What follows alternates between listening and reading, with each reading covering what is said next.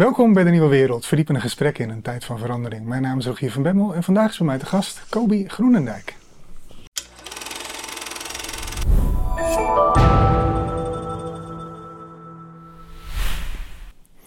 Ja, en voordat wij uh, Kobi het gesprek induiken, we werden net even onderbroken, we waren al begonnen, maar ik was vergeten om de eindejaarsactie te noemen, dus dat doe ik bij deze. Uh, ik vind alle informatie in de, in de beschrijving van de video. Uh, en de vraag is, uh, als u iets kunt missen, uh, draagt u vooral bij aan het, aan het voortbestaan van dit kanaal. We hebben het geld nodig voor de techniek. En om nou ja, dit allemaal warm en draaiende te houden. Dus donaties worden zeer gewaardeerd. Alvast hartelijk dank. Kobi, die huishoudelijke mededeling is, uh, is gedaan. We gaan het hebben over de geestelijke gezondheidszorg. Daarin is het een beetje rumoerig. De NZA-bestuurders zeggen dat een klein groepje uh, therapeuten en, en uh, patiënten zich, zich nogal roert op sociale media, stampijn maakt. Maar er zit nog wel wat meer achter en dat gaan wij met elkaar bespreken. Graag. En waarom met jou? Uh, omdat jij, uh, je bent psychiater, je bent uh, juriste ook, uh, je bent ook nog psychoanalytisch opgeleid, maar je bent een beetje de, spreek, de spreekbuis of een van de woordvoerders van vertrouwen in de GGZ, die deze rechtszaak tegen de NZA begonnen zijn. Mm -hmm. um, ja, zullen we, zullen we daar het, het, draadje gewoon eens oppakken bij de, bij de actualiteit of de rechtszaak die jullie begonnen zijn? Waarom zijn jullie een rechtszaak begonnen? Waar gaat het over? Ja. Um, nou, eigenlijk is deze rechtszaak onderdeel van een, van een groter, uh, groter verhaal. wat al een kleine tien jaar in de geestelijke gezondheidszorg speelt. Mm -hmm. Namelijk uh, de toenemende interesse van uh, externe partijen, zoals zorgverzekeraars. en nu het bestuursorgaan, de Nederlandse Zorgautoriteit, mm -hmm. naar medische gegevens van patiënten. Um, en uh, dat is natuurlijk iets wat we maatschappij breed zien. Hè, dat er uh, datazucht is. De Facebooks en TikToks van deze maatschappij. Mm -hmm. En hoe burgers daar uh, al dan niet bewust van zijn. Maar datzelfde zien wij ook gebeuren binnen de gezondheidszorg. En daar maken wij ons als behandelaren, psychologen, psychiaters, artsen, verpleegkundigen en patiënten mm -hmm behoorlijk ernstige zorgen over. En uh, zal ik iets vertellen over, over, over uh, nou ja, hoe lang dit al speelt? Of, ja, uh, ja, ja, zeker. Ja, ik ben ook benieuwd waar die rechtszaak specifiek over gaat. Ja. Dus um, nou, laten we daar misschien even beginnen. Want dat is wel, dus de, je, er, is een, er is een kort geding geweest al. En we wachten op de bodemprocedure. Ja, klopt. Um, nee, dus uh, eigenlijk na coronatijd uh, uh, was het ministerie van Volksgezondheid en het bestuursorgaan Nederlandse Zorgautoriteit, -hmm. aan wie veel taken zijn uitbesteed, een soort toch een behoorlijk een cultuur die al een poosje bestaat, heeft bedacht dat ze een nieuwe financiering um, wilde starten voor de geestelijke gezondheidszorg, omdat de oude toenemend marktgerichte financiering niet goed werkte. De ziekste mensen kregen steeds minder zorg. En dit systeem is bedacht om uh, die gelden beter te verdelen. En dat waren die behandelwasstraten waarin de, de, de lichte geestelijke klachten eigenlijk aan de lopende band uh, tegen een goede vergoeding werden behandeld. En de, de complexe multiproblematiek waarvoor verschillende behandelaars moeten samenwerken of ingewikkelde gepersonaliseerde trajecten voor nodig zijn, die viel een beetje buiten de boot. En met dat zorgprestatiemodel, en dat is denk ik waar je het dan over hebt. Ja. Dat hebben ze geprobeerd dat recht te gaan trekken. Klopt, ja, klopt. Dus eerst was het vooral concurreren, concurreren en niet samenwerken en uh, zoveel mogelijk omzet draaien. Dat, ja, dat liep natuurlijk mis. Uh, dat werd maatschappelijk ook gezien. Er ontstonden ook problemen door. Dus nu is een soort nieuw financieringsmodel bedacht. En, daar, en daarvoor is een tool bedacht uh, om patiënten die de spreekkamer inkomen te scoren op een ernstmaat via een aantal vragenlijsten. Dat is die HONOS vragenlijst onder Dat is de HONOS vragenlijst. Dat komt uit Engeland, de Health of the Nation. Nou, uh, wij, wij vinden het prima om um, als je een patiënt een code moet geven. Uh, maar waar we een probleem mee hebben is dat uh, vervolgens ook tot onze verrassing van alle behandelaren in het land gevraagd wordt om dat profiel wat daaruit voortvloeit, mm -hmm. uh, potentieel herleidbaar, indirect herleidbaar, op te moeten sturen naar een databank van een bestuursorgaan. En ja, daar, daar hebben wij ernstige morele problemen mee. En wij menen dat de overheid hier uh, ja, haar boekje te buiten gaat, omdat er ook andere manieren zijn om gelden uh, te verdelen uh, over de geestelijke gezondheidszorg. En ja, we maken ons zorgen dat patiënten hier vrijwel niets van weten. Hmm. Ook het recht op privacy wordt uitgehold. En, en wij eigenlijk ja, worden, worden ingezet als dataleveranciers voor de overheid. dus dat dat niet anoniem gebeurt, maar potentieel herleidbaar, zonder, zonder toestemming van patiënten, daar, daar hebben wij uh, forse problemen mee. En waarom, is dat waarom moet dat herleidbaar gebeuren? Want die, die vragenlijst, uh, ik, ik heb hem ook weer even zitten bekijken. Van uh, what's, all, what's all the fuzz about? Ja. In, goed, in goed Frans. Maar uh, dat gaat over, heb je, heb je wel eens, uh, jezelf wel eens beschadigd? Hoe is je woonsituatie? Heb je een vaste woonsituatie? Hoe gaat het financieel geloof ik ook?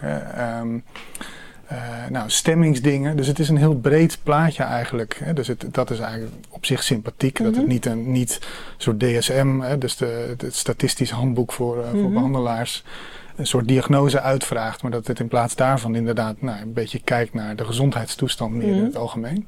Maar waarom zou dat nou herleidbaar moeten worden, moeten worden ingeleverd? Wat, wat, wat denkt die NZA zich uh, daarbij? Ja, nou ja, wat wij ervan begrijpen is dat in dat al die vragen die gaan over, uh, uh, ja, heb je jezelf wel eens beschadigd? Ben je in de war geweest? Ben je wel suicidaal? Heb je seksproblemen? Hoe is het met je familie en je thuis? Nou, vrij indringende vragen. Ja. Uh, nou, Naast al die dingen die ik net noemde, dat klopt wel. Ja, dat klopt. Ja, dat is een, een, een, een, lijst van een, een, vraag of twintig. Ja, ja waarbij je voor, voor wat het waard is. Hè, uh, we kunnen straks nog spreken over wat de wetenschappelijke waarde daarvan is, want er is verder helemaal geen onderzoek gedaan. Hmm. Maar wat, de, wat VWS en het bestuursorgaan denken te doen, is dat als, als ze Nederlanders, er zijn ongeveer 800.000 Nederlanders die geestelijke gezondheidszorg vragen. Hmm als ze die een aantal keer volgen in de tijd, hè, dan, dan denkt men dat ze die profielen die uit die vragenlijsten komen, uh, dat dat een voorspellende waarde heeft uh, om een algoritme te trainen waar straks financiële prijskaartjes uitkomen rollen. Hmm. He, dus het is, het is bedacht als een nieuw financieringstool, maar men wil het automatiseren en het algoritme trainen. Uh, waarbij uh, uh, de idee wordt straks, stel je komt binnen met milde klachten straks, nou dan denkt men te kunnen voorspellen hoe vaak jij dan naar een psycholoog of een psychiater gaat, of naar een verpleegkundige, en dan komt er een prijskaartje uitrollen.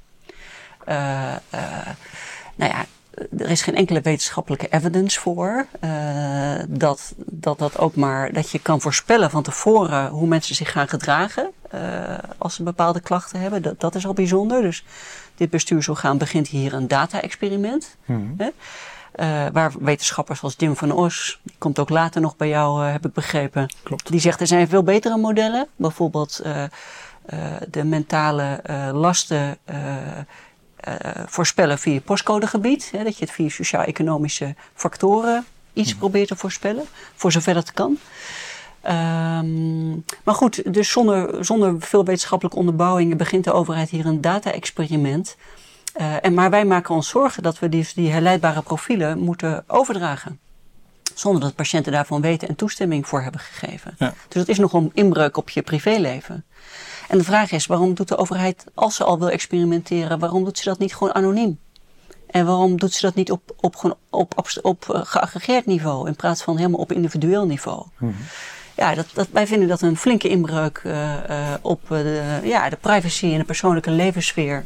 En ook de vertrouwelijkheid van, Ja. van twee mensen die met elkaar uh, een gesprek proberen te voeren. Ja, jullie worden eigenlijk gedwongen door, de, door het bestuursorgaan om jullie, om jullie uh, geheimhoudingsplicht te schenden. Ja, Zeker, zeker. Maar toch heb ik het idee, hè, want jullie, die rechtszaak um, gaat volgens mij, wordt, wordt daarop gevoerd ook, de geheimhoudingsplicht. Dat is vroeger met die, met die ROM-vragenlijst is Mhm. dat ook gelukt. hè, Die Resource Mhm. Output Management uh, lijst of Mhm. zo, wat was het, 2008 geloof ik. Mhm. Um, uh, maar eigenlijk heb ik het idee dat het, dat het jullie, in ieder geval jou, jou specifiek ook, hè, want jij, jou, um, uh, je hebt je mening over, over de, de marktwerking in de zorg ook niet onder stoelen of banken ge, gestoken Mhm. de afgelopen jaren. En je bent ook wel politiek af, actief geweest, onder andere voor de SP. Mhm. Dus jij, jij hebt daar ook wel een mening over. Ik heb het idee dat eigenlijk de meeste mensen die betrokken zijn bij die rechtszaak, waar ik zo links en rechts zo'n opinieartikel van lees of eh, een interview mee zie, eigenlijk gaat het jullie natuurlijk meer om de, de hele aanpak van de zorg. En die rechtszaak wordt gericht op het privacy aspect. Heb ik dat goed geproefd? Of? Nou, uh, uh, deze rechtszaak voeren wij. Dus dat is nu inderdaad de tweede keer. Want hiervoor heeft men dit geprobeerd uh, door het creëren van een databank gefinancierd door zorgverzekeraars. toen werden eigenlijk ook alle behandelaren in het land verplicht om scoringslijsten over hun patiënten aan te dragen aan die databank. Mm -hmm. Als we daar niet aan mee zouden doen, zouden we niet meer gefinancierd worden voor onze zorg. En het was ook een soort kwaliteits keurmerk. keurmerk geworden. Je was een goede behandelaar als je de scoring... Als goed was. Exact, als je de scoringsdata van je patiënten heel braaf aan die databank aanleverde. Hmm. Ook toen hebben we met een groep mensen, patiënten en zorgverleners gezegd... ja, we vinden dit echt een enorme inbreuk op de vertrouwelijkheid van de spreekkamer. En op basis waarvan wordt dit aan ons gevraagd? Hmm. Er is geen wet. Uh, uh, uh, we hebben hier ethische problemen mee, dus hoezo worden wij hiertoe verplicht? En er werd al flinke druk opgezet, financiële druk. Hm. En ook contractuele druk met zorgverzekeraars. Hè. Dan, het was een kwaliteitskeurmerk. Je moest eraan meedoen, anders werd je gekort. Dus het was echt een beetje omgekeerde wereld. Ja. Uiteindelijk is dat uh, uh, uh, na veel bezwaar en ook het voeren van een kort geding door de autoriteit persoonsgegevens gestopt. Die zei toen, ja, de verzekeraars gaan hier hun boekje te buiten. Er is geen enkele wettelijke grondslag Je mensen. ook alweer? 2019 is die databank gestopt en die moest worden vernietigd. Omdat eigenlijk zonder wettelijke grondslag van honderdduizenden Nederlanders uh, dit soort profielen uh, werden doorgegeven. Ah, ik dacht dat het iets eerder was, maar dat zit dus heel dicht op elkaar. Weer. Ja, het zit behoorlijk dicht op elkaar. De coronatijd zit ertussen. Ja. Uh, dus deze, deze datadrift in de geestelijke gezondheidszorg is ongeveer ontstaan zo rondom 2005, 2006. Toen is dat ideeën, gedachtegoed nou ja, ook de maatschappij, maar ook de geestelijke gezondheidszorg ingerold. Nou, dat is ook toen, toen we van de, van de. Toen zijn we ook naar die part, dat particuliere model gegaan, hè? naar die marktwerking. Dat was 2006, als zeker, ik goed. Zeker. Uh... Ik, en ik vergis me, dit is ongeveer een jaar of tien aan de gang. Dus ongeveer vanaf 2013, 14 zie je zo die druk, die geestelijke gezondheidszorg inkomen. Okay. Dus nu tien jaar ongeveer gaande. Eerst heeft men dat geprobeerd door een private databank op te zetten, uh, geïnitieerd door zorgverzekeraars, want die wilden ze noemden vaak de GGZ een black box. Hmm. Hè, maar, uh, wat betreft de financiering. En vonden dat vervelend, dat dat niet voorspelbaar was. En dat je niet weet, persoon A komt een spreekkamer binnen. Nou, dan, dan komt er dus prijskaartje X uit. Uh, ja, en daar, daar zat ook flink wat framing omheen. Hè, alsof die psychologen en psychiaters in het land maar wat doen. En zo, zo kwam die druk eigenlijk steeds meer die spreekkamers in dat wij ons moesten gaan verantwoorden hmm. voor wat we eigenlijk doen als we met patiënten praten over hun innerlijk leven. Uh, uh, nou, die vorige databank moest dus worden vernietigd omdat die illegaal was opgezet. Uh, dat heeft ons heel veel jaren werk gekost. Wij dachten, nou, nu is het voorbij. We zijn nu van de DBC, hè, dus de productiefinanciering, gaan we nu over meer naar een zwaartefinanciering.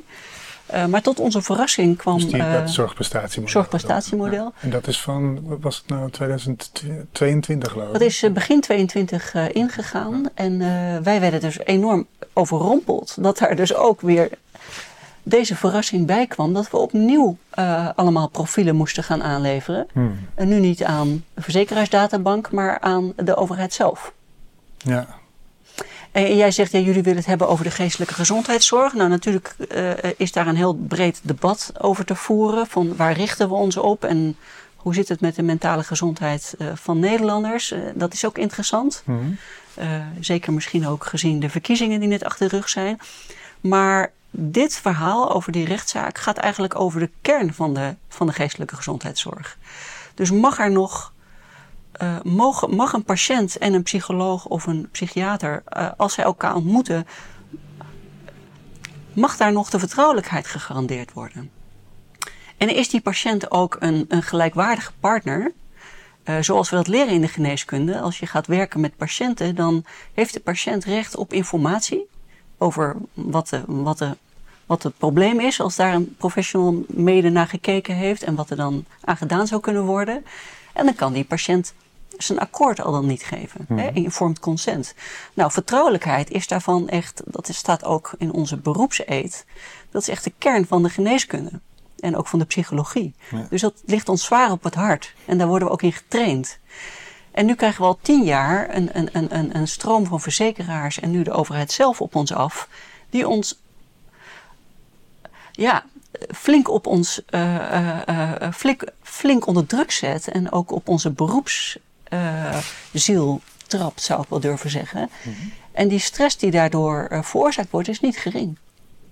Ja, misschien, misschien voordat ik ja, voordat ik nog even doorvraag op zeg maar, hoe, hoe dan wel, of zit, er niet, zit er niet ook iets in, bij wijze van spreken. Um, wij hebben in, in ons voorgesprek uh, spraken wij hier ook over. Dus eigenlijk, de, jij noemde dat een soort van de sacraliteit van die ruimte die je opent tussen behandelaar en, en nou ja, cliënt, patiënt. Mhm. Ehm, eh, iemand die, die met psychisch lijden zit en daar, daar iets mee wil doen. Um, misschien is dat toch wel goed voordat we in het, inderdaad in het geweld van wetgeving, rechtszaken en dergelijke doorpraten, dat we even de kern van dit gesprek uitsnijden. Om daar, daar ook even die ruimte maken om dat te bespreken. Ja. Je, je kwam met dat. Um, met dat beeld van die biechtstoel. Dat, vond ik eigenlijk, dat is wel heel erg bij me blijven hangen. Als een, als een, uh, um, ja, als een hele mooie beschrijving ook van wat daar gebeurt. Kun je, kun je dat delen met... Uh... Nou ja, uh, om wat voor reden mensen ook hulp zoeken bij een psycholoog of psychiater ik zie dat niet heel veel anders dan dat je eh, je toevertrouwen zoekt, idealitair, bij iemand die je, die je nabij is. Mhm. dat, dat is eigenlijk het ideaal, dat je als je problemen hebt, dat je toch eerst kan praten met de mensen die je vertrouwt. Komt weer het woord vertrouwen terug. Maar we hebben natuurlijk instituties uh, uh, in het land waar een soort van vanzelfsprekendheid is dat je daar veilig bent. Dus dat geldt niet alleen bij een dokter of een psycholoog, maar bijvoorbeeld ook inderdaad bij een religieus uh, raadsman.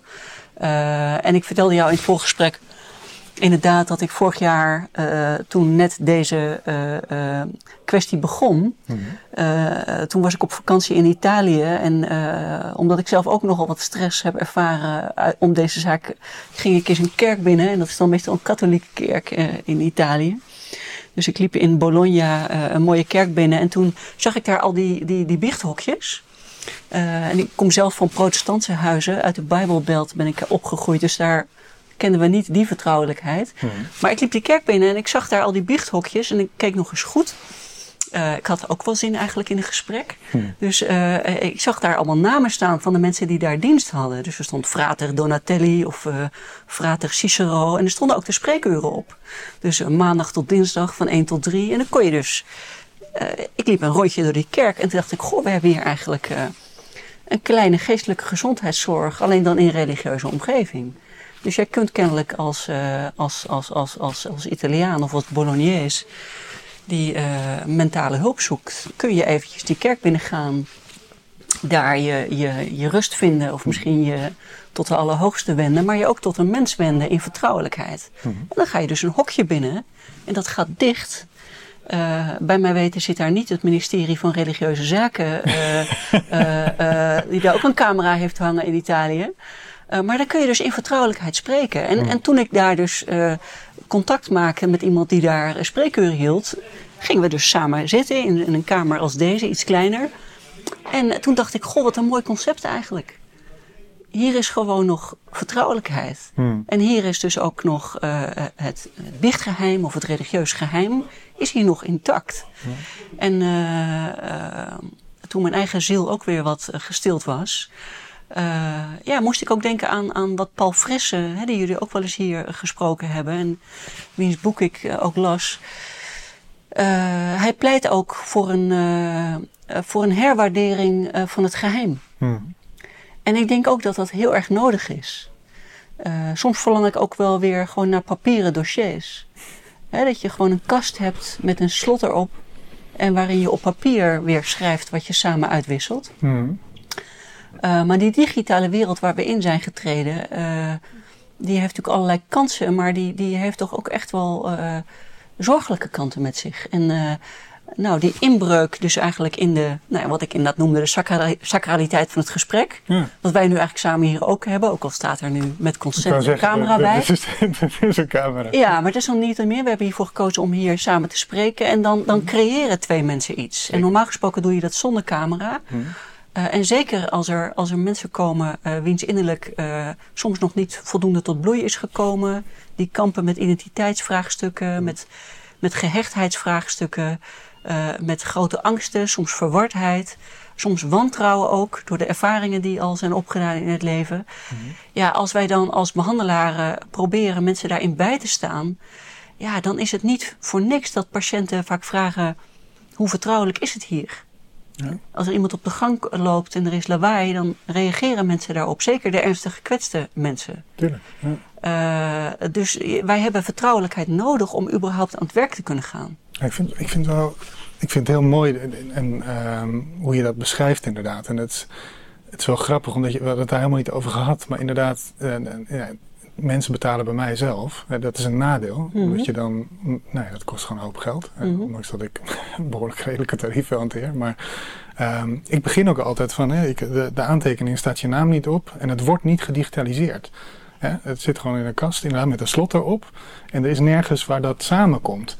En um, uh, dat is inderdaad best treurig dat in de, uh, het instituut dat wij opgericht hebben, dat daarin inderdaad niet meer die ruimte gecreëerd kan worden die je eigenlijk, als je het zelf mag ontwerpen, ja, natuurlijk doe je het zo. Mm -hmm. He, dus als mm -hmm. jij en ik inderdaad voor een supervisie of een intervisie iets gaan doen, dan wil je ook niet dat dat. Ja, dus het is, het is, mm -hmm. um, het is interessant die dynamiek. En, ik, en toch denk ik dat veel bestuurders het, het, het, het betoog dat jij houdt voor eigenlijk de sacraliteit van die ruimte. En dat je dus ook in de, in de kern eigenlijk van je, uh, van je maatschappelijke organisatie een ruimte uitsnijdt waar mensen inderdaad vrij zijn om te zeggen wat ze willen. Mm -hmm. Ja, en dat die uh, eigenlijk steeds meer in de zichtbaarheid getrokken moet worden. Of Mhm. in de. In de uh, in de, in, eigenlijk is het de controle moet worden getrokken. Mhm. Dus dat er op de een of andere manier een dynamiek is waarin iedereen denkt dat je op alles maar recht hebt. Zeker. Omdat je het betaalt. Zeker. Ja, terwijl wat je eigenlijk als maatschappij wil organiseren, net zoals dat die kerk dat inzag, ja, leuk dat je een bepaalde morele orde en een bepaalde religieuze orde schept met elkaar, maar we moeten wel zorgen dat mensen als ze over de schreef gaan of als ze een keer hulp nodig hebben, dat er binnen die orde een ruimte is waar mensen dat vrijelijk kunnen doen. Ja. En want dat is het biechten. Het Ja. biechten is dat je kunt, ja, maar ik ben over de scheef gegaan. En dan word je weer binnen de orde gehaald. Of Ja. dan kun je de maatschappij, en dan kun je, weer, kun je er weer tegenaan. Ja. Dan kun je weer meedoen. Ja, zeker, zeker. En, en eh, daarom, daarom vind ik het ook zo zorgelijk dat, dat eh, en ik hoop misschien na de verkiezingen dat er verandering in komt, dat, dat, dat bijvoorbeeld bij een ministerie weer meer inhoudsdeskundigen ook komen te werken, die Hmm. van nature begrijpen wat het belang is van een afgesloten ruimte. En natuurlijk, eh, in elke maatschappij moeten professionals eh, verantwoording afleggen. Dat is heel normaal. Uh, maar dat kun je dus gewoon doen op, op abstract niveau. Hè? En dan hoef je niet tot op de persoon, tot op de persoon nauwkeurig. Nu hangen er in die databank, heeft de NZA, die is daar tevreden over, hangen nu al 600.000 profielen van Nederlanders. Hm. Potentieel herleidbaar. Uh, ja, ik word daar echt heel erg treurig van. dat, we, dat we zo ver gega gegaan zijn. Uh, dat we, dat we niet alleen burgers daarmee gestrest maken, maar ook behandelaren. Hmm. Want eigenlijk de mentale ruimte tussen twee mensen, waarin je probeert samen te kijken naar wat er van binnen zo pijn doet of waar het zo hapert, ook in relaties, dat kun je alleen maar doen als je je allebei veilig voelt. Ja, dus als ook de behandelaar zich bekeken voelt, letterlijk en figuurlijk. Hmm. En als er een enorm controleapparaat komt te staan en ook dwang om, om dingen te gaan doen waarvan je hebt gezegd dat zal ik nooit doen. Ik zal de patiënt niet schaden. Ik zal hem informeren en de patiënt mag zelf kiezen hoe hij deze relatie vormgeeft. Hmm. Uh, als je onder grote druk wordt gezet, en ik dus ook, dan, dan is mijn, mijn geest ook niet meer goed vrij om met die patiënt mee te kijken. En ook mijn eigen mentale ruimte uh, beschikbaar te maken voor uh, alles wat daar in het gesprek ontstaat. Dus er komt een soort derde partij die mij ook bezet. En dat is niet gering. En die bezet mij ook met wantrouwen. Hmm. Ja, dus dit, dit is, dit is, de, ja, dit is, ik vind dit een groot probleem. En nog los dat je het heel plat kan slaan en kan zeggen: Goh, in, in, in, in een maatschappij hebben, hebben burgers ook mensenrechten. Hè? Er, is een, er is ook een recht op een persoonlijke levenssfeer. Hmm. Uh, dus waarom kiest de overheid voor zo'n indringend instrument uh, om gelden te verdelen? Hmm. Waarom wil ze geen halt, halt, houden bij de deur van de spreekkamer en gewoon op algemeen niveau uh, verantwoording opvragen? Nou kun je wat je, wat je net wat je net zei is natuurlijk makkelijk mis te verstaan als ja, ik wil, ik wil maar een beetje Uh, voor, een, voor, een, voor een niet welwillende toehoorder is dat misschien makkelijk mis te verstaan als... ja, ik wil als, als, als therapeut, als psychiater gewoon een beetje, een beetje kunnen aanrommelen... Hè, zonder dat er iemand over mijn schouder meekijkt. Um, er is natuurlijk geen beroepsgroep waar zoveel met elkaar meegekeken wordt hè, als bij psychologen, psychiaters. Dat, mm. organi dat organiseren, zo'n beroepsgroep organiseert dat prima zelf. Mm -hmm. Want je wil juist meekijken. Maar waar dan mee meegekeken wordt, als ik je misschien een beetje mag aanvullen, dan kijken of, of dat mm -hmm. op de kant is die je bedoelde. Um, als je met een, uh, even, een even een voorbeeld, je, je, je, er, er is een, erotische, een romantische overdrachtssituatie. Hè? Dus, de, dus de patiënt en de, de behandelaar worden verliefd op elkaar. Dat, dat is binnen die, binnen die alchemie van een psychologische of een, een, uh, een, een uh, therapeutische relatie kan dat prima ontstaan. Mhm. Dat, sterker nog, dat, uh, dan kun je gewoon de getallen van, van opzoeken. Dat gebeurt heel vaak. Um, dat is dat is een, dat, is, dat, dat soort risico's of dat soort, dat soort bijverschijnselen hoort bij de aard van de therapeutische relatie, omdat het een menselijke relatie is. Mm -hmm. En wat therapeuten doen bijvoorbeeld, is inderdaad met elkaar dan in gesprek gaan, goh, waarom is deze tegenoverdracht er? Hè? Of waarom ervaar je dit in dit contact? Hoe ben je ermee omgegaan? Waar zitten je uitdagingen? Mm -hmm. Dus het, het, is niet zo dat een psycholoog of een therapeut of een, uh, dat, je, dat je je alleen maar als, als soort van behandelend professional in het spel brengt. Je, je zit er zelf ook altijd in. Mm -hmm. En het, de mate van zelfreflectie die wij kunnen opbrengen en de ruimte die wij kunnen creëren om onszelf open te stellen voor zo'n contact, bepaalt ook in hoeverre die behandelingen uh, succesvol zijn. Natuurlijk kun je, kun je cognitieve gedragstherapie doen of je kunt uh, een bepaald protocol volgen, maar als de, voor de diepere, zeker bij relationele problemen, moet je er zelf ook ergens dieper in. Mm -hmm. is, is dat een beetje wat je ook bedoelt met um, dat je met wantrouwen bezet wordt? Of dat er meegekeken wordt, ook in jouw intieme sfeer als je behandelt?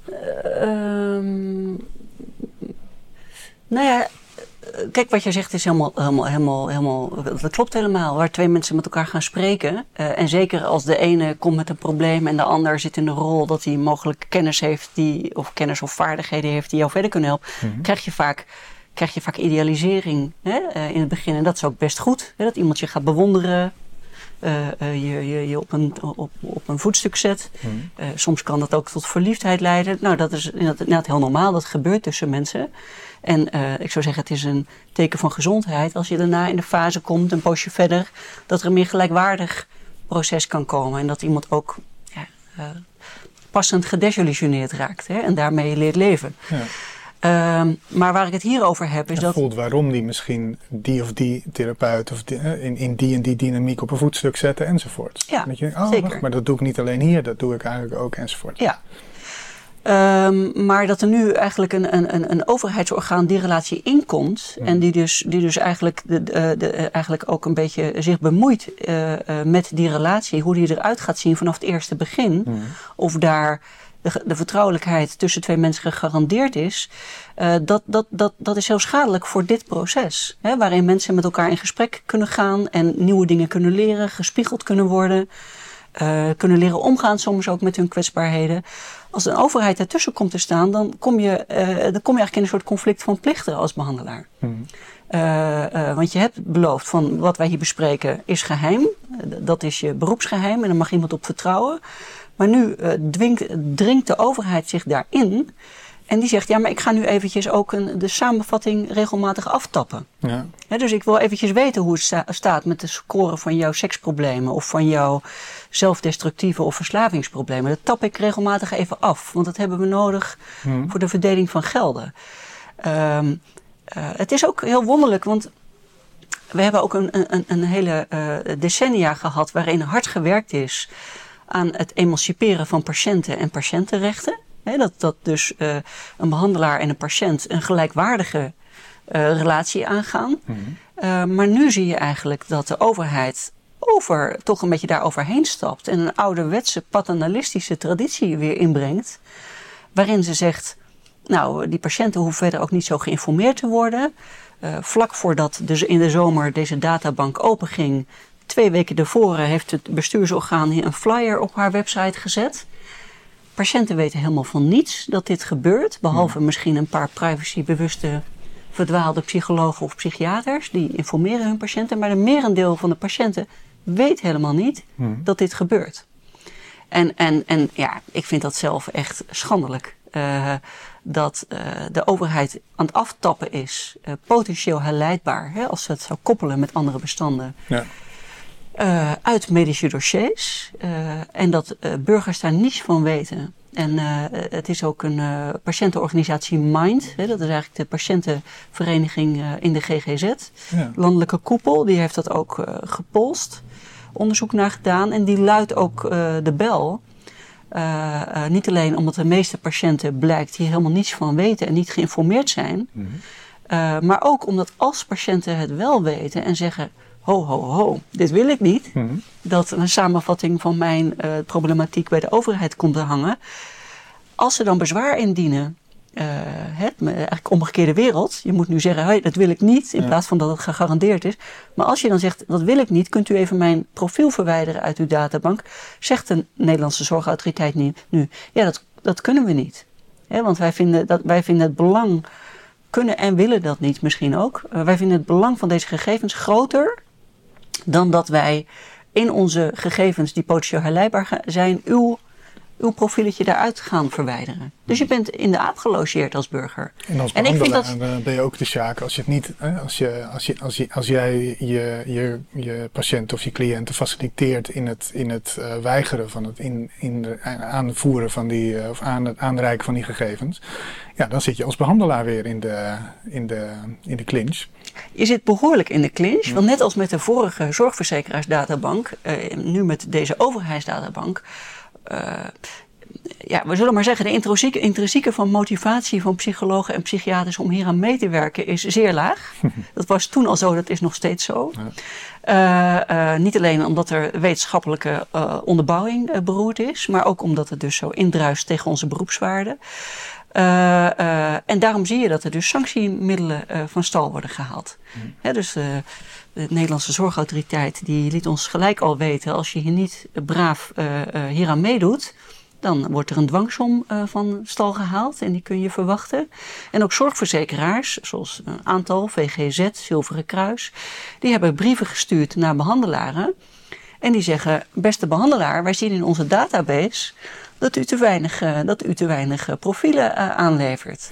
En u, uw patiëntenbestand, daar wordt te veel gebruik gemaakt van een privacyverklaring. En dat vinden we vervelend. Hmm. wilt u zorgen dat u meer, dat u meer gegevens gaat aanleveren? En we, willen, we willen ook wel bij u op bezoek komen. want u, u levert te weinig gegevens aan. En we gaan dit doorgeven aan de Nederlandse Zorgautoriteit.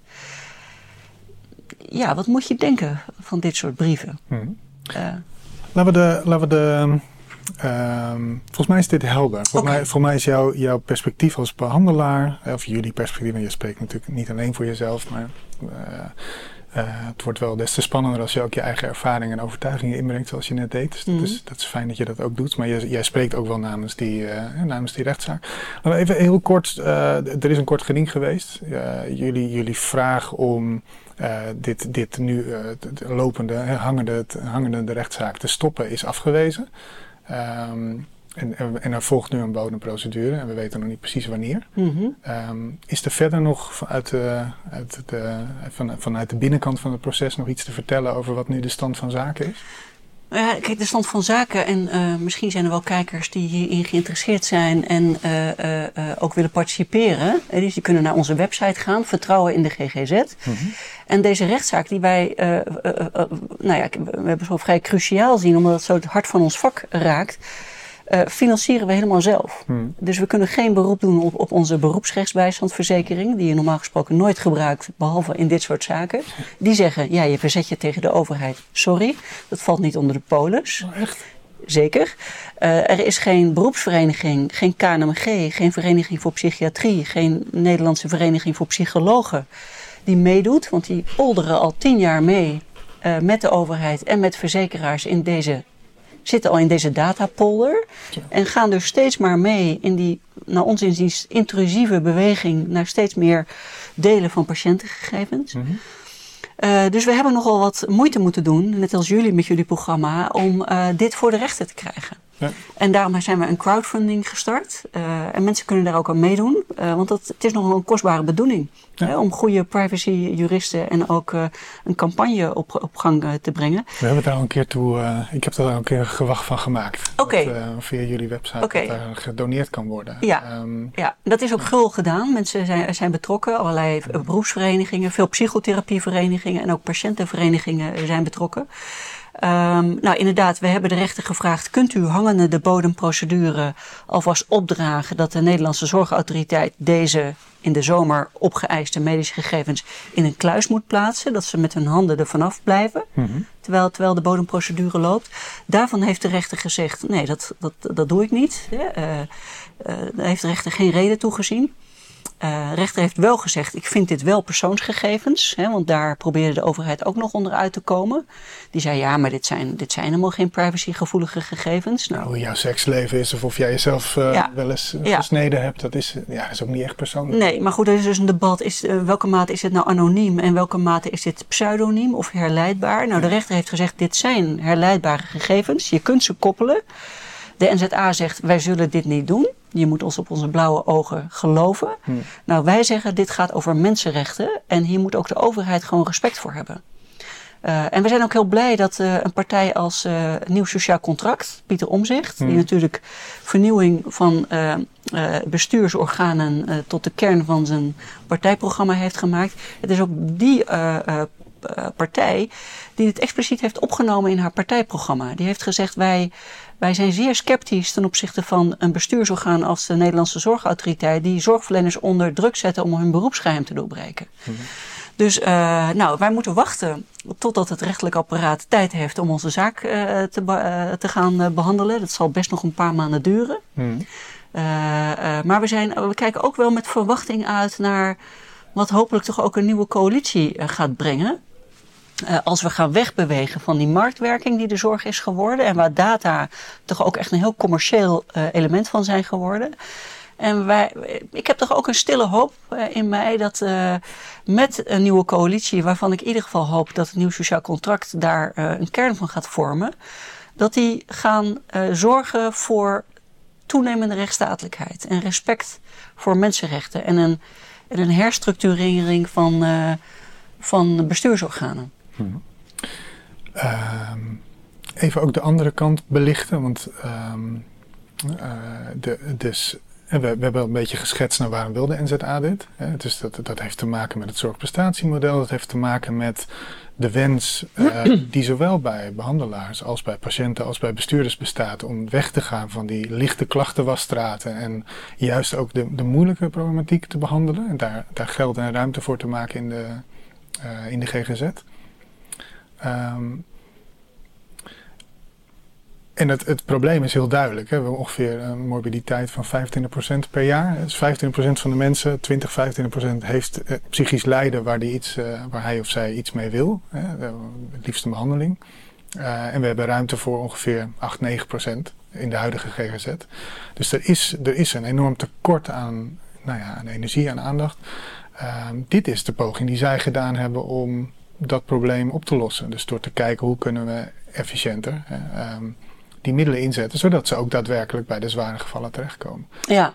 Um, dan zie ik je al glimlachen. Ja, ik moet een beetje glimlachen, ja. Maar goed, maar dit is wel, eh, ja. ik, ik, moet je dat wel vragen, want dat is wel, als we het niet op deze manier gaan oplossen, hè, dan, uh, dan moeten we daar natuurlijk wel ook iets anders tegenover zetten van hoe, hoe pak je dat dan aan? Ja, nee, de vraag is wel, uh, of een bestuursorgaan die in het leven is geroepen in 2006, toen de gereguleerde marktwerking, die weinig gereguleerd is hm. uh, op sommige terreinen, uh, daar is de Nederlandse Zorgautoriteit voor in het leven geroepen. Hm. Dus dat, die moest de markttoezichthouder worden. Hè?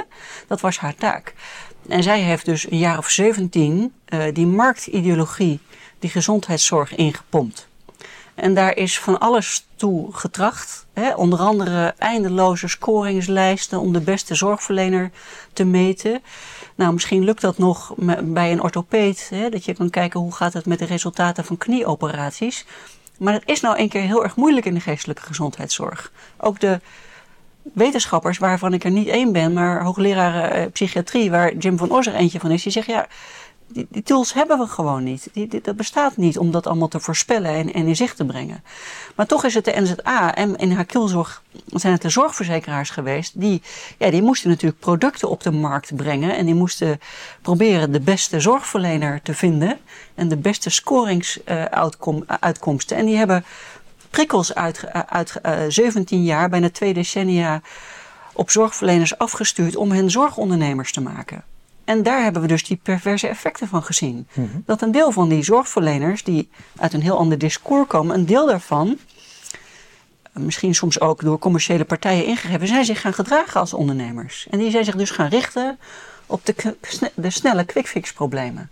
Ik zou maar zeggen, op iemand die een keer een paniekaanval heeft, een keertje. Of iemand die een beetje burn-out is, maar waarschijnlijk na drie maanden zelf ook wel weer genezen zou zijn. En daar heb je dus een, een, een, een, een enorme uh, uh, ja, een ontwikkeling gekregen van allemaal kliniekjes waar heel veel geld naartoe is gegaan. Hm. Nou, dat is dus misgegaan.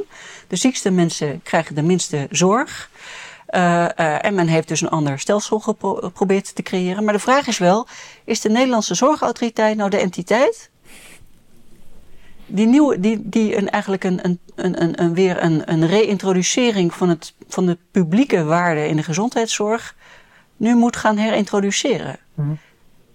Ik denk het niet. Als je ziet hoe men dat nu probeert, uh, we hebben er net over gesproken, via welke middelen ze dat probeert. Ja. Uh, daarvan denk ik te kunnen zien dat dit instituut niet begrijpt uh, wat de kernwaarden zijn van de gezondheidszorg, wat de sacraliteit daarvan is en hoe je zorgverleners dient te behandelen. Uh, dus ik denk eerlijk gezegd dat het tijd is uh, om de Nederlandse Zorgautoriteit op te heffen. Hè, en daar een publiek instituut van te maken. Hmm. Uh, misschien wel het Nederlands Zorginstituut of gewoon VWS, die weer haar taken zelf direct gaat uitvoeren, eventueel via non-commerciële zorgfondsen, zorgverzekeraars. De grootste verzekeraar in Nederland, Achmea Zilveren Kruis, is gewoon een NV. Dat is een commerciële organisatie hè, die winstuitkering wil.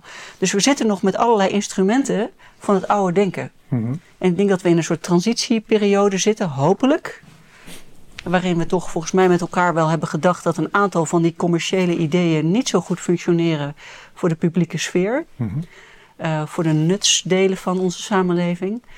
Uh, dus ik denk dat deze Nederlandse zorgautoriteit, die toont zich niet in staat uh, om deze transitie te maken. Anders waren wij niet zo van de rel. En moesten we naar de rechter gaan. Ja, ja. ja dus die, die, um, het, het, interessante is als je dit mensen, de, er zijn mensen die dit natuurlijk meteen kunnen volgen. En dat, dat heeft denk ik ook wel bij de verkiezingsuitslag ook gezien. Dat, uh, bedoel, een, een van de manieren om die te duiden is dat, dat toch wel de, de, de anti-establishment, of de, de, de, de, anti-neoliberale droompartijen, dat die fors gewonnen hebben. Zowel de PVV als NSC zijn daar natuurlijk goede voorbeelden van. Um, maar er zijn ook heel veel mensen die toch nog heel erg in die. Ja, ik moest zelf ook een beetje lachen toen ik erachter kwam dat, uh, dat, dat degene die dit binnen de NSA voor elkaar heeft uh, proberen te boksen, uiteindelijk ook senator voor de VVD is geworden. Dat het inderdaad heel erg in die denkstroom allemaal zich wel beweegt. Um, maar die mensen kunnen zich denk ik moeilijk voorstellen hoe je op een andere manier toch een efficiënte zorg, hè, want die zijn heel erg bezig met efficiëntie is altijd mijn indruk. Dus het gaat niet goed, oké, dan moeten we zorgen dat het efficiënter is. Hè, waardoor ja, ja, behandelaars en patiënten al op de achterste benen gaan staan en zeggen, ja, het gaat niet om die efficiëntie, het gaat om uh, het gaat erom dat je die professionals in hun kracht zet. Het gaat erom dat je de, dat je de mensen het vertrouwen geeft om zelf ook de juiste behandelingen te, uh, te organiseren, te, te, selecteren op kwaliteit enzovoort. Dus die mm -hmm. kwaliteitsgaranties zijn natuurlijk op alle andere manieren ook. Um, hoe zou jij tegen, tegen de mensen die zitten te kijken en denken van ja, wat een, wat een, uh, wat een socialistisch droomverhaal en uh, dit gaan, dan gaan de kosten toch de pan uitreizen. Mm -hmm. um, hoe, hoe, denk jij dat die kosten beheerst zouden kunnen worden uh, binnen, binnen zo'n Nederlandse zorg, ja, Nederlands ja. zorginstituutachtig model? Ja. Nou ja, kijk, die, die geestelijke gezondheidszorg werkt natuurlijk niet in een vacuüm. Het is niet zo dat wij zomaar patiënten in onze spreekkamer krijgen. Een deel daarvan is van alle tijden, namelijk mensen met ernstige psychiatrische ziekten, die voor een aanzienlijk deel ook genetisch zijn, zijn onderbouwd en die binnen een bepaalde samenleving tot uiting komen. Denk aan mensen met psychoses of bipolaire stoornissen of verslavingen. nou, de ernstige psychiatrische beelden, suicidaliteit daarbij. En, en dat is denk ik, de, zou de core business van ons werk moeten zijn. Mm uh, en ik denk, ik denk wel, en dat is denk ik ook iets om, om het zelf aan te trekken, dat ja, ook binnen die marktideologie is er ook een enorme ruimte gekomen om eigenlijk iedereen ook maar binnen te krijgen. We, we hebben natuurlijk wel een poortwachter, dat is de huisarts. Mm Die moet ik eigenlijk screenen van, ja, waar moet je heen? Hè? Moet je eerder naar een maatschappelijk werker of naar een religieus laadsman? Of moet je naar een schuldhulpverlener? Of moet je naar een psycholoog of psychiater? Dat is de taak van de huisarts. Maar goed, die zitten ook tot hier in hun werk. En die zullen ook al blij zijn als iemand ergens een plek gevonden heeft om te gaan praten. Dus uh, uh, deels is het ook wel, denk ik, onszelf aan te trekken van leven wij ook niet in die perfectiecultuur? He, denken wij ook niet dat we iedereen die bij onze spreekkamer inkomt, dat we die tot het oneindige moeten begeleiden? En vinden we het zelfs ook moeilijk soms om te zeggen, nou, we hebben nu denk ik wel besproken wat er te bespreken valt. En, en misschien is het tijd om nu ook weer verder te gaan. dus dat is ook denk ik wel iets wat zorgverleners zelf uh, uh, zich aan mogen trekken. En ook wel in getraind mogen worden van wanneer is het goed genoeg? Wanneer is het gesprek goed genoeg geweest? Toch hoor ik dit ook wel meer. Met dat is interessant, maar ik hoor dit argument dus met name bij mensen die contractvrij werken, die, uh, ik veel psychoanalytici die sowieso buiten het systeem willen, willen komen. Juist hoe, hoe, hoe, hoe competenter en hoger opgeleid, zeg maar, de, de psychiater of de, de, de analyticus of de mhm. therapeut is, hoe eerder ze ook inderdaad denken van ja, maar we moeten zelf ook die grens stellen. Nou, dat weet ik niet. Ik weet niet of er veel onderzoek naar is gedaan. Uh, uh, kijk, vaak als. als, als Kijk, natuurlijk is het zo dat iemand de gelden moet bewaken. Hè? Mhm. Maar, we, maar we hebben juist gezien dat, dat in de neoliberale gereguleerde marktwerkingsmodel de kosten de pan uit zijn gevlogen. Mhm. dus, want iedereen kon een winkeltje beginnen en daar in principe eindeloos uh, uh, behandelen. Ja, dat, dat kan natuurlijk niet. Dat is onmogelijk. Mhm. Dus mijn idee zou zijn: uh, collega's meer trainen in het goed genoeg. En ook durven te begrenzen, eigenlijk. Hè? wanneer je ook denkt: nou, dit is het ongeveer wel. Uh, en, en ook, denk ik, meer gewicht uh, toekennen aan intervisie. Dat je elkaar daarop ook bevraagt. Van wanneer is het goed genoeg geweest. Mm Richten op de, op de kern van de psychiatrie. Dat lijkt me heel verstandig. En tegelijkertijd denk ik heel veel mensen die nu de geestelijke gezondheidszorg inkomen met een mentaal probleem. Mm ook begrijpen wat de maatschappelijk component daarvan is. Hè? Er komen te veel mensen uh, mijn spreekkamer in met ernstige depressie of angstklachten. Vaak natuurlijk ook wel ingegeven door al uh, uh, uh, ontwikkelingsproblemen waarin ze beschadigd zijn. Mhm. Maar die lijden onder die cultuur van perfectie in de maatschappij. die zijn bang dat ze buiten de boot vallen. Die zijn bang dat ze geen veilige plek meer hebben in de maatschappij. Die zijn bang dat als ze hun kwetsbaarheden tonen, dat ze hun plek verliezen. Dus ik zou heel erg willen pleiten, als het gaat over efficiëntie, om ook uh, samen te praten, zoals VWS nu ook wel doet. Die heeft een campagne begonnen, hey, het is oké. Okay. Dus ga, laten we maar eens gaan praten over die achterkant van onze schone schijn. Ja. Ja, eigenlijk uh, dat we met elkaar vrijer durven te spreken over de verschillende aspecten van ons innerlijk leven. Ook van alle kwetsbaarheden en zorgen die er leven. Mm -hmm. En ik zou willen pleiten voor uh, het weer opbouwen van maatschappelijke instituties. We zijn zoveel kwijtgeraakt. Uh, niet alleen de kerken zijn leeggelopen. Ik, bedoel, ik ben hier geen pleidooi dat iedereen weer een kerk in moet. Maar op zich zou dat geen probleem zijn, denk ik. Dat je een eigen religieuze omgeving opzoekt. Maar ook voor de buurthuizen. Voor de, voor de seculiere ontmoetingsplekken. Ja. Voor de wijkcentra. Voor verenigingen. verenigingen. Uh, eigenlijk wat volgens mij het CDA, misschien nu NSC, het maatschappelijk middenveld noemt. Mm -hmm. He, er is gewoon een kaalslag uh, te, gekomen waarin mensen zich vaak ook heel onveilig voelen, uh, weinig gehecht meer voelen. En natuurlijk krijg je daar mentale klachten van. Angsten, depressies, verslaving, relatieproblemen. En een groot deel, een aanzienlijk deel van die mensen komt de spreekkamer van de psycholoog of psychiater binnen. En de vraag is maar of wij het zoveel beter doen. Het zou mij een liefding waard zijn uh, als mensen uh, weer, als er weer gespreksgroepen komen in een wijkcentrum. Uh, als de religieuze organisaties, dat doen ze denk ik ook al wel, uh, door de week ontmoetingsplekken hebben, eetplekken, waar mensen met elkaar gewoon van gedachten kunnen wisselen en zich ook weer mens tussen een vaste groep mensen kunnen voelen. Hm. En ik denk dat daar een enorm tekort aan is. Ja. Mooi betoog. Ja. Ja, terwijl jij, terwijl jij eh, terwijl de laatste zin uitspreekt, zie ik het woord afronding eh, in mijn ooghoek eh, op, eh, oplichten. Ehm, ja, mooi, ook concreet denk ik. En, en inderdaad ook wel, ja, het is een complexe problematiek die je ook in de maatschappelijke samenhang moet begrijpen. En die, ehm, het enige wat je nog niet genoemd hebt is, eh, is, is, is, is armoede. Hè, Mhm. Die daar misschien ook nog wel, die ook voor extra stress zorgt. Mhm. Maar ehm, ja, voor de rest ehm, ja, noem je heel veel verschillende elementen al van wat die, wat die neolib- neoliberale kaalslag eigenlijk veroorzaakt heeft. En wat, wat je daarvan in de spreekkamer terugziet. Ehm, ja, voordat we gaan afronden, heb je, is er iets wat we nog niet besproken hebben waarvan je zegt, nou, nu een keer toch zit? Ja, nou, eh, nou kijk, eh, wat, wat ik wel heel erg zorgelijk vind is dat eh, in de twintig jaar die we achter de rug hebben, hè, waarin de gezondheidszorg via de markt ingericht is en ook door de overheid nog een beetje gereguleerd, eh, is er ook eh, morale, morele schade aangedaan aan zorgverleners. Ehm eh, het feit dat wij dit soort dingen moeten doen. Nou, ik bedoel, iedereen heeft natuurlijk zijn taak in een samenleving. En het is goed om dingen die je tegenkomt te bespreken. Maar het is natuurlijk wel bijvoorbeeld dat wij nu al een jaar of tien ons moeten verzetten. Bijvoorbeeld tegen die datazucht eh, naar patiënten. Maar ook tegen het feit dat gezondheidszorg eh, via tenders op de markt eh, wordt uitbesteed. Dan heb ik het bijvoorbeeld over de jeugdzorg. Hè? Er zijn zoveel kinder- en jeugdpsychiaters, ik zelf ook, maar ook dus eh, mensen die met volwassenen werken, wat ik ook doe. Er zijn zoveel mensen die minder zijn gaan werken of uit het vakgebied zijn gegaan. Of zo bezig zijn met het proberen te beschermen van die veilige setting. Da- daar is heel veel arbeidsvreugde weggevloeid. En ook arbeidskracht weggevloeid. En dat is natuurlijk wel echt doodzonde. Eh, eh, en ook schadelijk. Dus het zou mij een liefding waard zijn als ehm, eh, een nieuw kabinet. Waarvan ik hoop dat alle partijen zich willen houden aan de grondwet. Want daar, dat is ook wel goed voor de mentale gezondheid van alle burgers. Ook voor de islamitische Nederlanders is het fijn als ze weten, eh, maar ook voor mij als eh, ex-protestant is het fijn dat we respect hebben voor ieders levensovertuiging.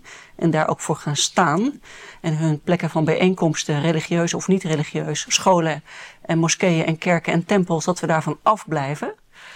Dus ik hoop dat alle partijen zich aan de grondwet willen houden. Maar ik hoop ook dat een nieuw kabinet wil gaan zorgen voor een, een herwaardering van publieke waarden in de gezondheidszorg. Waar vertrouwelijkheid en geheimhouding eh, de kern van zijn. Dus dat is mijn, eh, ja, dat is mijn verwachting en goede hoop. Oh ja. Nou, mooi. Dat is Ja. een, eh, een positieve noot om, om mee af te sluiten. Ehm, ja, ik denk dat we daar ook gewoon mee, mee moeten stoppen. Ik vond het heel fijn dat je er was. Ja, ik wens jullie veel succes in. ik wens jullie veel succes in de, in de ja, hoe zou ik het noemen? In de, in de procedures. En ehm, ik, hoop, ik hoop dat daar wat, wat, helderheid, wat helderheid ontstaat. Ehm, we, zullen de, we zullen de link naar de crowdfunding er nog onder zetten. Want of je het er nou mee eens bent of niet, het lijkt me goed dat dit in ieder geval eh, dat hier helderheid over komt. Ehm, ja, en hoe wij erin staan hebben we denk ik al, eh, hebben we denk ik al benoemd. Ehm, dankjewel, voor je, dankjewel voor je komst. Ja. Eh, en u bedankt voor het kijken. Ehm, denk nog even aan die eindejaarsactie en aan het abonneren en zo. Bedankt, tot ziens.